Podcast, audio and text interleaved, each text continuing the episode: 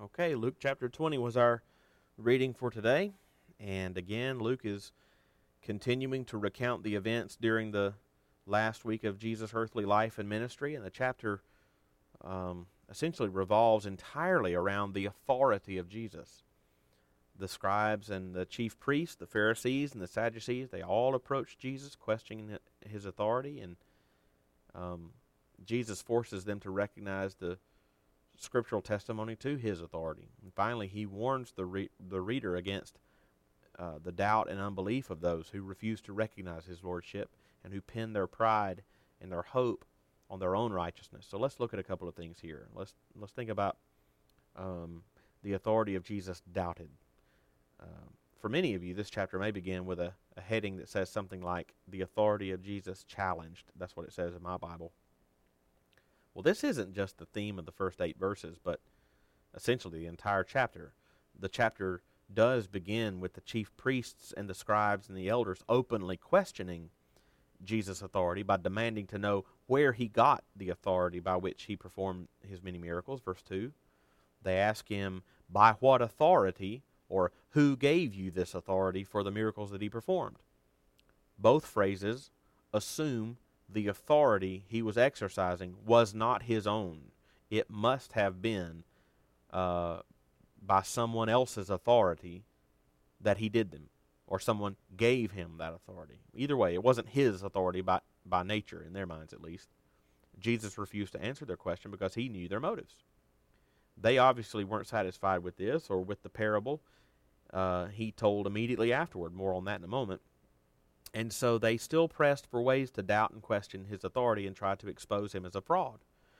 Therefore, later in the chapter, we're told that they, in verse 20, they watched him and sent spies who pretended to be sincere that they might catch him in something he said. So, first, they sent some to ask him for his authoritative answer as to whether it was right or wrong to pay taxes to Caesar. Verse 22, then the Sadducees got in on the action and came asking for his authoritative interpretation of the Bible, and asking a con- convoluted question about marriage in heaven, verses 27 to 33.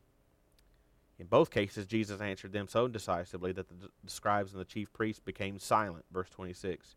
And the Sadducees no longer dared to ask him any question, verse 40. Well, that's the, the authority of Jesus doubted. Let's think, secondly, about the authority of Jesus displayed in this chapter.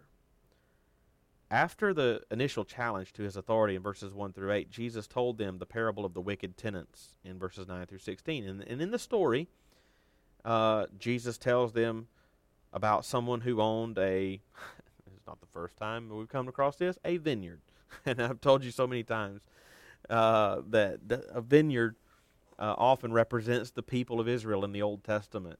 You see, particularly Isaiah 5 1 through 7. It seems like so many parables that Jesus tells takes place in a vineyard um, for that reason. And, and, and in the parable about the man who owned the vineyard, uh, different servants were sent to it at different times.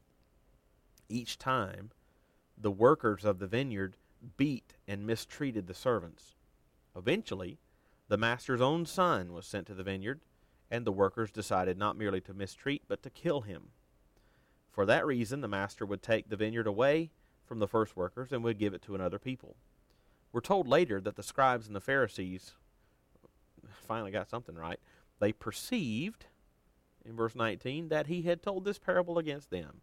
Well, very bright of them.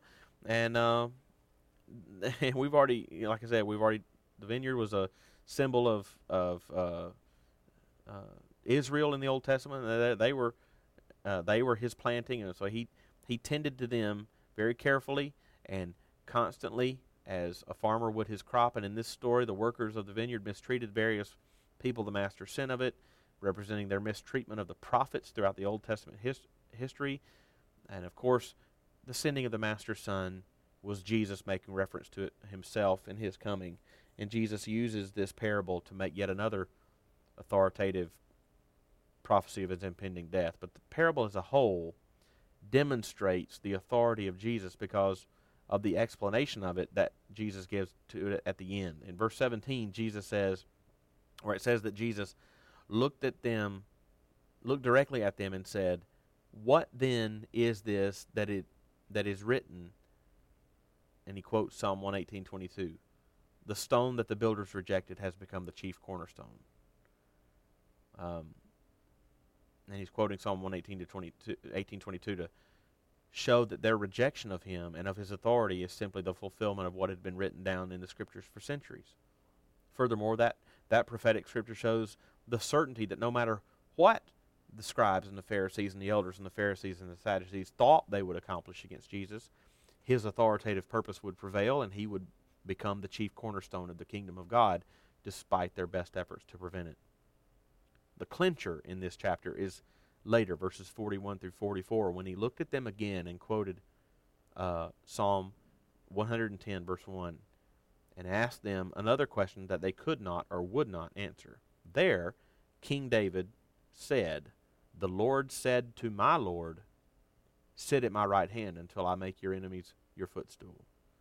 Jesus ex- uh, uh, examines them on this verse, and he asks them, in their understanding of the identity of the coming Messiah, whose descendant would it be? They answer that he would be a son, a descendant of David. Verse 41. Well, they were right about that. Incidentally, Jesus was a descendant of David. See Matthew 1 1. But then Jesus pressed him even further with this verse. Jesus observes that David, speaking of the coming Messiah in that verse, who would be one of his own descendants, he refers to the Messiah, his descendant, as, quote unquote, my Lord. The Lord said to my Lord. I mean, think about it. That's a messianic psalm. David, I guess, could have said, The Lord said to my descendant, Sit at my right hand. But he refers to his, his the Messiah who would come uh, through his line as my Lord. Jesus asks them, How could this be? How could the Son be greater than the Father? And yet this was so. He was demonstrating to them that just because he is uh, a descendant of David doesn't mean he is inferior to or lacking in authority over him. To the contrary, David himself calls called him my Lord. And don't forget that Psalm 110 verse 1 also includes the promise that one day the enemies of the Messiah would be made his footstool. In other words, he would reign over them. This is yet another sober warning to the Jewish religious leaders of the day not to oppose him, but to recognize and submit to his divine, divine authority over them. We would do well to heed the same warning. We may not deny the authority of Jesus overtly and vocally as the religious leaders did in that day, but we can and do deny his authority implicitly through our negligence in reading his word and obeying it we deny his authority implicitly and functionally every time we willfully disobey his will, clearly written for us in Scripture. We deny his authority by our lack of passion for his glory. We deny his authority in a hundred different ways. Fortunately for us, Jesus died for those sins. Incumbent upon us, though, now that we claim to be born of the Spirit of God, having repented of our sins and put our faith and trust in Jesus, is to have an awakened understanding of the authority of Jesus and live out the implications of that truth in our lives every day. And those are some thoughts from Luke chapter 20.